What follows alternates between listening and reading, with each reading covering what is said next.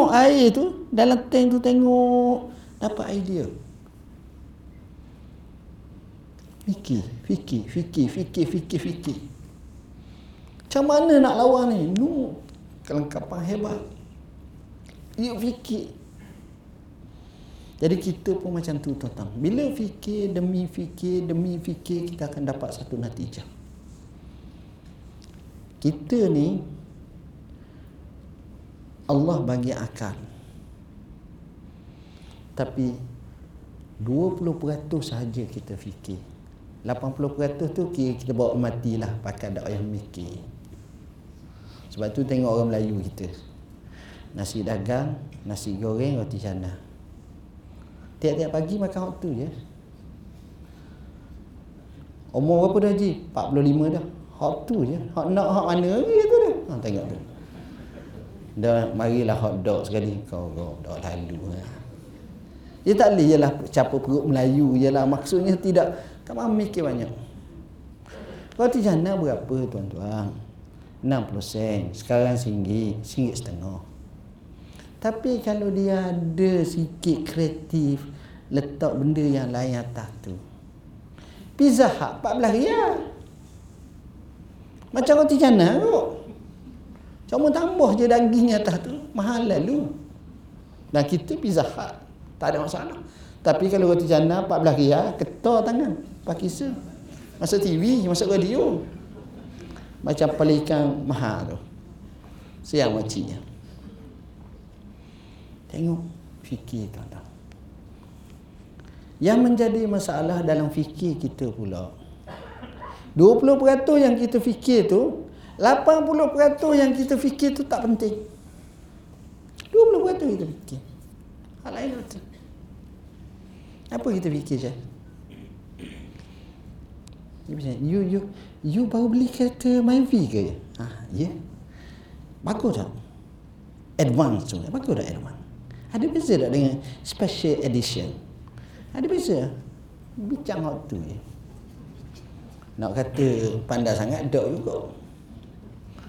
Dia bicara hanya sekadar kereta dia, rumah ai, kereta ai, anak kucing ai, kucing persi ai. Sekadar tu, kau minat pula ikan kelisa pula. Ayam katik.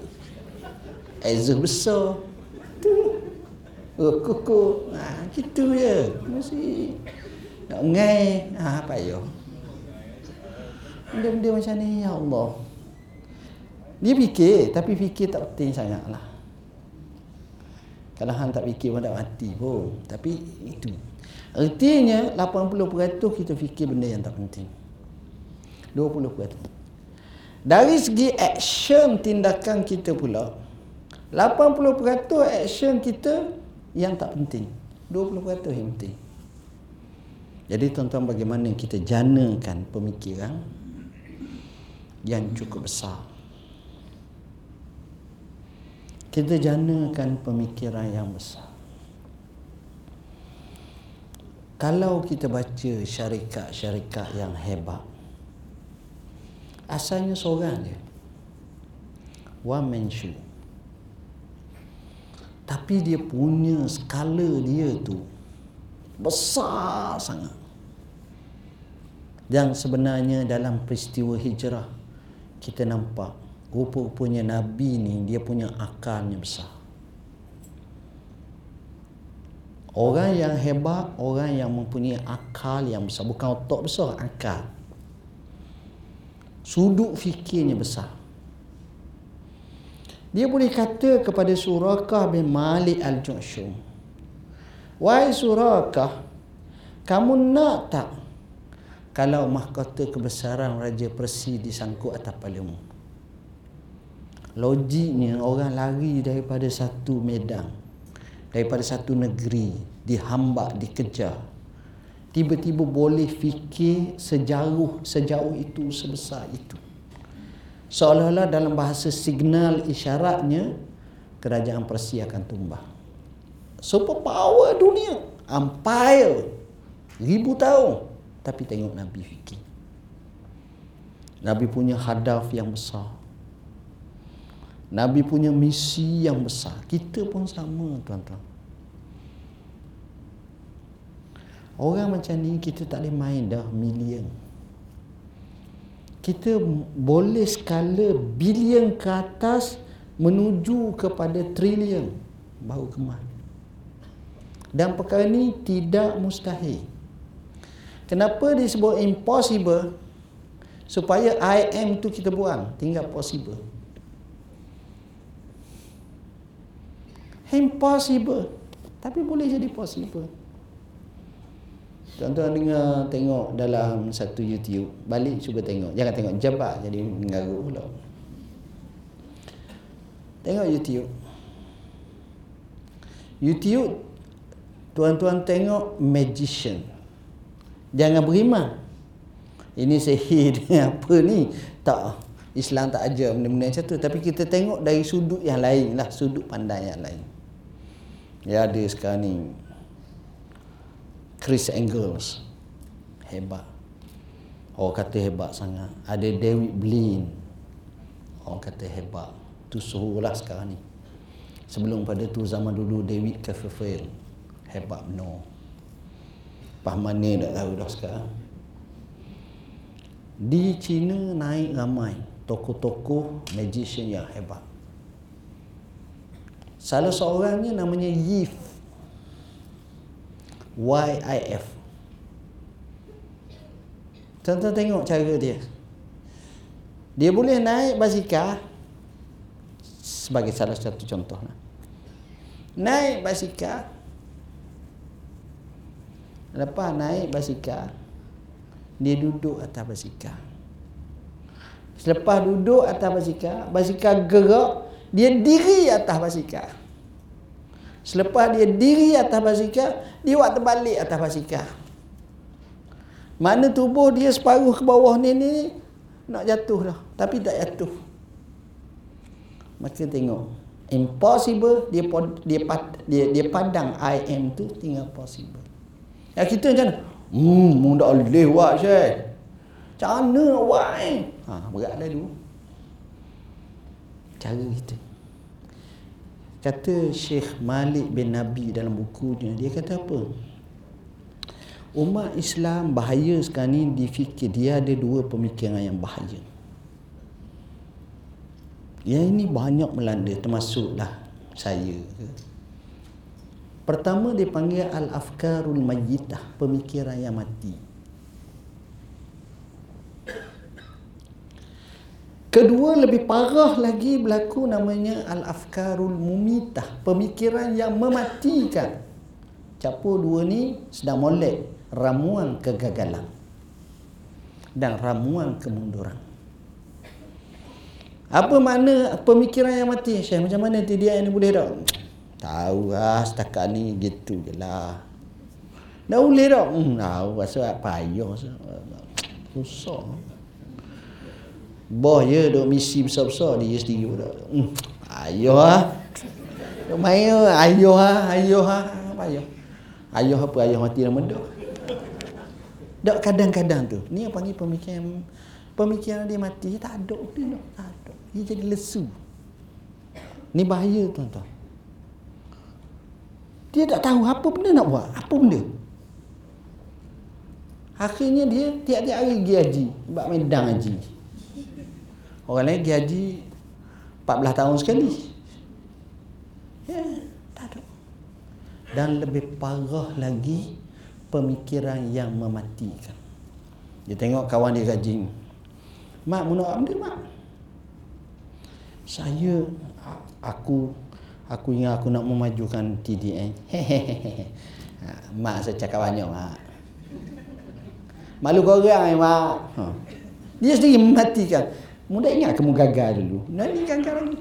Betul ya. Seorang anak. Boh, kita ingat kita nak masuk bisnes boh. Bisnes apa? Ha, boh ya. Bisnes ayam boh. Ayam. ayam nak Tengok cara dia cakap. Ayam awak? Ayam anak dia kata, "Buat apa apa?" Mu ingat tak? Puyuh buat dulu kan gagal. Puyuh tu kecil ada ayam. Ayam lagi lah gagal. Anak pun makan. Anak pun kata, ya juga.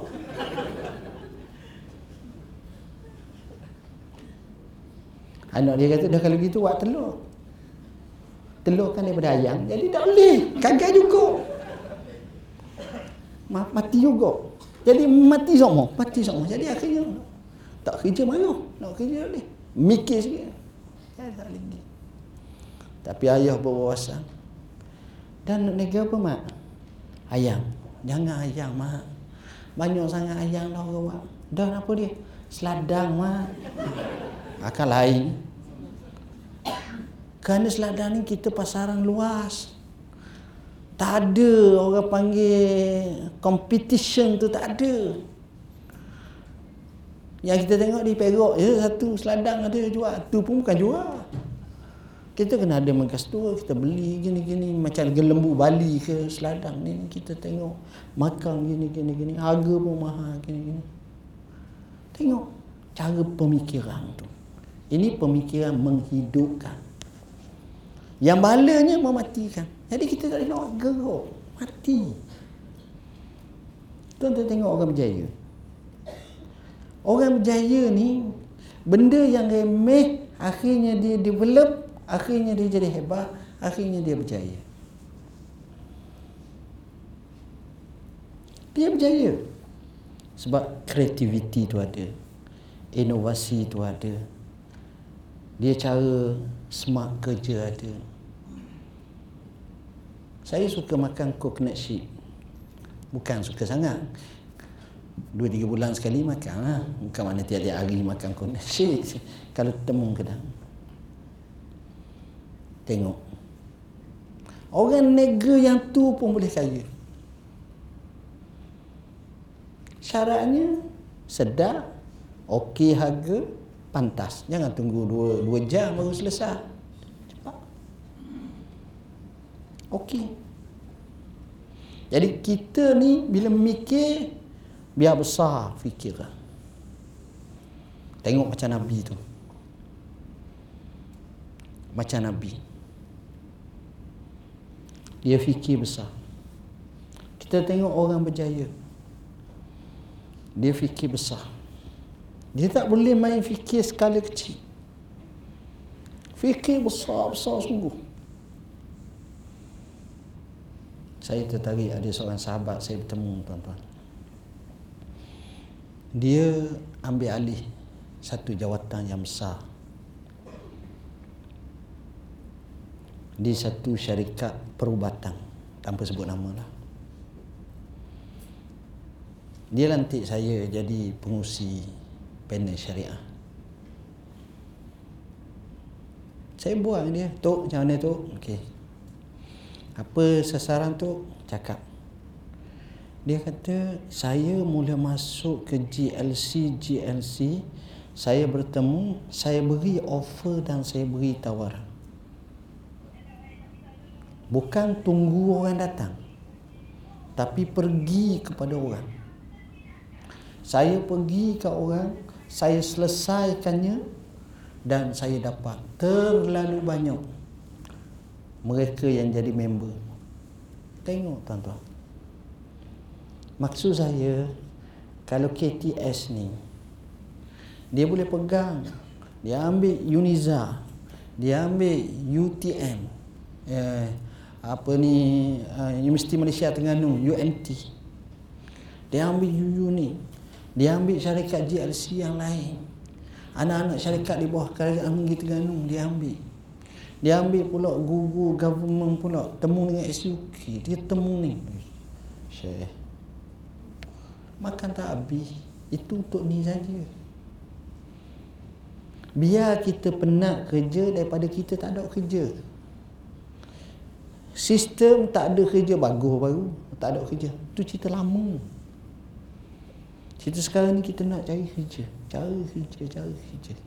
Dan bukan nak cari, nak buat kerja. Orang yang hebat bukan orang cari kerja. Orang yang hebat, orang yang buat kerja.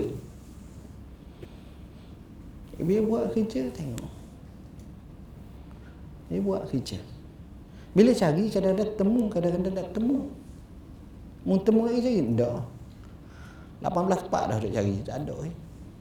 Sebab dia cari. Tapi kalau buat mesti ada lalu dah buat. beza fikir. Kadang-kadang kita tak nampak. Tapi fikir. Cara skala yang besar. Kita tengok mereka yang berjaya. Macam mana visi dan misi mereka? Tuan-tuan tengok. Dia ada satu misi yang cukup besar. Dia ada cara yang cukup besar. Dia ada terus nak ke depan lagi. Dia nak ke depan hebat. Dia boleh menyumbangkan. Dan pemikiran ni tuan-tuan dalam bab fikir ni dia ada dua jenis fikir. Ramai orang dia fikir secara sistematik. Kalau kalau kalau kalau kalau kalau dia dapat. Orang ni berjaya. Tapi orang yang kejayaan yang amat luar biasa bila dia fikir secara sistemik. Apa beza antara sistematik dengan sistemik? Sistemik ni dia fikir berdasarkan natijah. Cara jalan tu fikir. Contoh. Nabi nak hijrah. Nabi temu dengan surakah tadi. Nabi kata, "Munak tak mahkota kebesaran Raja Persi disangkut atas palemu." Itu natijah. Natijah bahawa kerajaan Persi, Empire Persi pasti satu masa akan tumbang dan Islam akan naik. Jadi dia fikir macam tu. Jadi bila fikir macam tu maknanya result. Ya, tengok dah elang Petrona. Elang kat nak raya ke apa ke. Abah bawa anak. Naik atas basikal. Anak duduk belakang congok ataupun naik motosikal. Lalu ke rumah orang kaya. Siapa kat rumah orang kaya slow sikit. Ayah dia kata tengok rumah ni besar. Rumah ni akan jadi milikmu. Anak letak dalam kepala. Natijah. Dia belajar tinggi-tinggi, dia berjaya, rumah lebih besar pada rumah tu, dia beri anak kuci pada abah dia. Ambil apa? Sebab cara orang tua dia bahasa tak ada macam mesti belajar tinggi tak ada. Dia sekadar nak kayuh basikal gatih gitu je. Tapi cara. Ni cara dia. Wah. Bila dapat cara macam ni, kita jauh ke depan. Kita tinggal dah tuan-tuan. Kita hebat. Sebab saya duk nampak dengan kepimpinan yang ada, yang hebat, datuk, datuk, sahabat-sahabat. Dia perlu bersambung. Siapa dia nak sambung? Yang nak sambungnya tuan-tuan. Jangan ada dalam kepala kita, aku kerja sungguh-sungguh ni, apa aku dapat? Apa aku dapat? Mereka je. Ha. Rosak. Pertama pahala kita dah dapat. Yang kedua, kata Jack Ma, tanda-tanda orang yang gagal dalam hidup dia dan tak layak untuk jadi pemimpin, suka belebeh. Belebeh.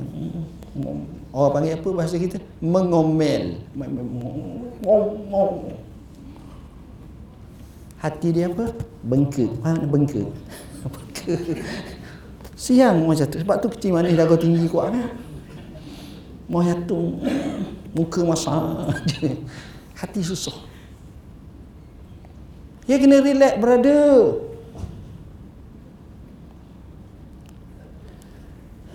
Perkara penting bila nak dapat cita-cita besar tu be thinking positif.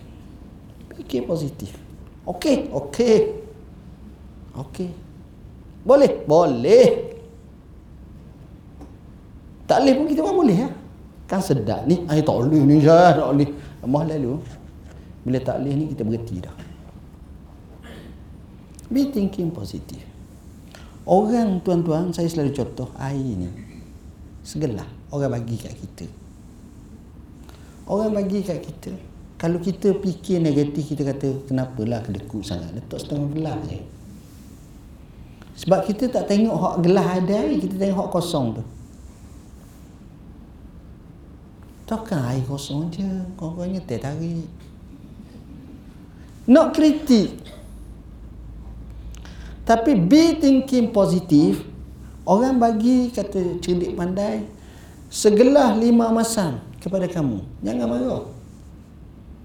Ambil secukup gula, letak kacau, dia jadi masam manis, satu minuman yang paling lazat. Kita tukar suasana yang tak okey kepada okey. Tengok. Kita boleh buat tuan-tuan. Dan kita jauh lebih maju. Tuan-tuan dan puan-puan yang dirahmati Allah. Perkara yang penting juga dalam hidup kita adalah kita kerja dengan berpasukan. Cerita kerja one man show seorang-seorang itu zaman telah berlalu.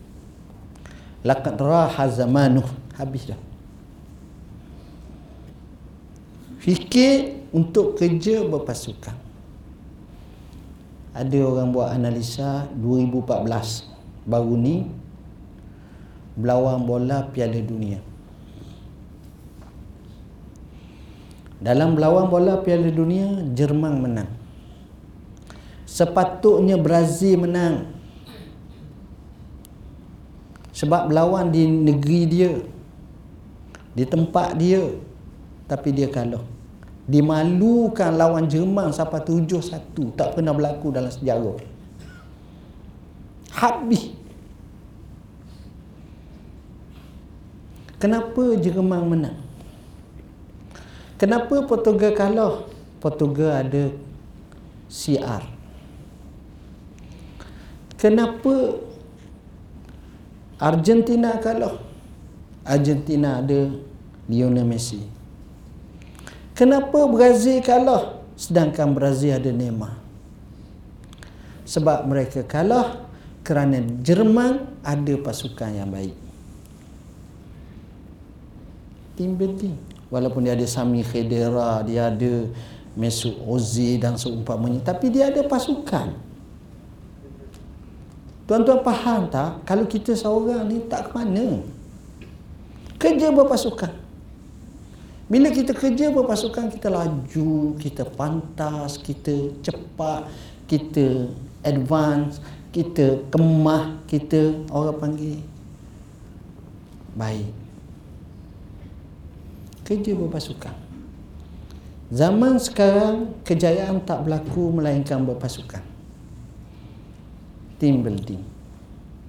Sebab itu cerita moden kata manusia ini adalah aset. Tuan-tuan, pekerja adalah aset. Jadi human capital modal insan bila terwujud membawa kepada semangat kerja pengurusan yang tepat yang cepat tuan-tuan akan melakar kejayaan yang cemerlang akhir sekali poin yang terakhir kerja-kerja juga tapi hubungan kita keluarga kena jaga. Bila keluarga porak peranda dia memberi kesan tempat kerja. Kita nak ceramah ni bini telefon bebe marah. Tak jadi ceramah lain macam dah dulu. Tengah nak kerja bini kata tak kena ada orang tu cakap million million million ceramah ni million million tengah ceramah sudah cakap ni bini telefon bang apa dia tonggeh habis okey la ilaha Nengung dia. Ha, tu maknanya kau ni auta alam je lebih million ni. Tonggih rumah pun payah. Allah. Nengung dia. Tonggih kau aku juga. Aku dia cakap sekali besar gini gini gini. Ha, tengok. Ha, ini pun tak betul juga. Jadi kena selesai. Ha, rumah tangan. Siapa dia? Mother Teresa kata. Dia kata, kamu bahagiakan keluarga kamu di rumah nescaya produktiviti kamu baik tepat kerja jangan jadi family man akhirnya malah kerja pula Allah dia kau sibuk nak balik pukul 8 pukul 5 kau gelisah nak balik keluarga itu ngaruh kau ia tak pandai imbang. Jadi tak boleh keluarga. Dan ibadat kena ada. Akhir sekali ibadat. Saya duk kati orang berjaya tuan-tuan. Orang yang berjaya, orang yang hidup dalam keadaan seimbang. Bagi saya seimbang ni bukan sekadar kaya dunia, tapi cara teka akhirat dia hebat. Saya setiap hari Sabtu, hari Ahad saya mengajar. Cuma hari ni ganti orang. Sepatut mengajar ni di masjid. Saya tengok orang yang datang ke masjid belajar dengan kami, bawa anak bini, saya nampak dia berjaya dalam hidup. Ini pemerhatian saya sudah 5-6 tahun, 7-8 tahun. Saya tengok dia. Keluarga dia okey. Maknanya, sesibuk mana kita pun, bawalah anak isteri ke masjid. Pergilah seminggu sekali belajar. Tuan-tuan akan rasa manis hidup ni. Oh, sibuk, sibuk. Siapa dia tak sibuk? Orang Arab kata nardu wa naruhu li hajatina wa hajatu man asyala tanqadi. Kita pagi-pagi petang-petang duk sibuk dengan hajat kita, hajat orang hidup tak selesai-selesai. Selesaikan hajat tersebut. Kita kena peruntukkan masa untuk keluarga dan kita hubung akhirat. Jangan keluarga saja, akhirat. Ke masjid, ke surau. Kerana anak-anak kita ni lah permata hati kita yang kita nak bahagia yang kita nak kita tua pun kita rasa puas hati. Kita kata kau ni jadi orang anakku. Kau ni orang yang baik. Itu yang nak. Akhirnya baiti jannati wa idarati jannati. Rumahku syurgaku pejabatku syurgaku. Kan kemah. Dia bukan rumahku syurgaku mari pejabat jadi masalah ataupun pejabat je syurga rumah jadi macam tak syurga tak boleh. Dua-dua dah. Kita mari jabat pun kita senyum kita suka kita kerja team building kita ada pemikiran yang baik ada apa capai aju insyaAllah sekadar itulah satu jam lebih dah saya ceramah dia kaedah kata ceramah ni jangan lebih pada 15 minit. Tapi tak teramuk kerana pendek sangat tadi. Ha, biasa saya sejam tu panjang sangat dah ni sejam dekat sejam setengah dah. Saya rasa sekadar itulah yang dapat saya sampaikan. Mudah-mudahan ia memberi manfaat. Minta maaf saya guna bahasa kasar tak sesuai dengan khalayak sini terutama datuk dan datuk. Aku qauli hadza wa astaghfirullah azim li wa lakum. Wassalamualaikum warahmatullahi wabarakatuh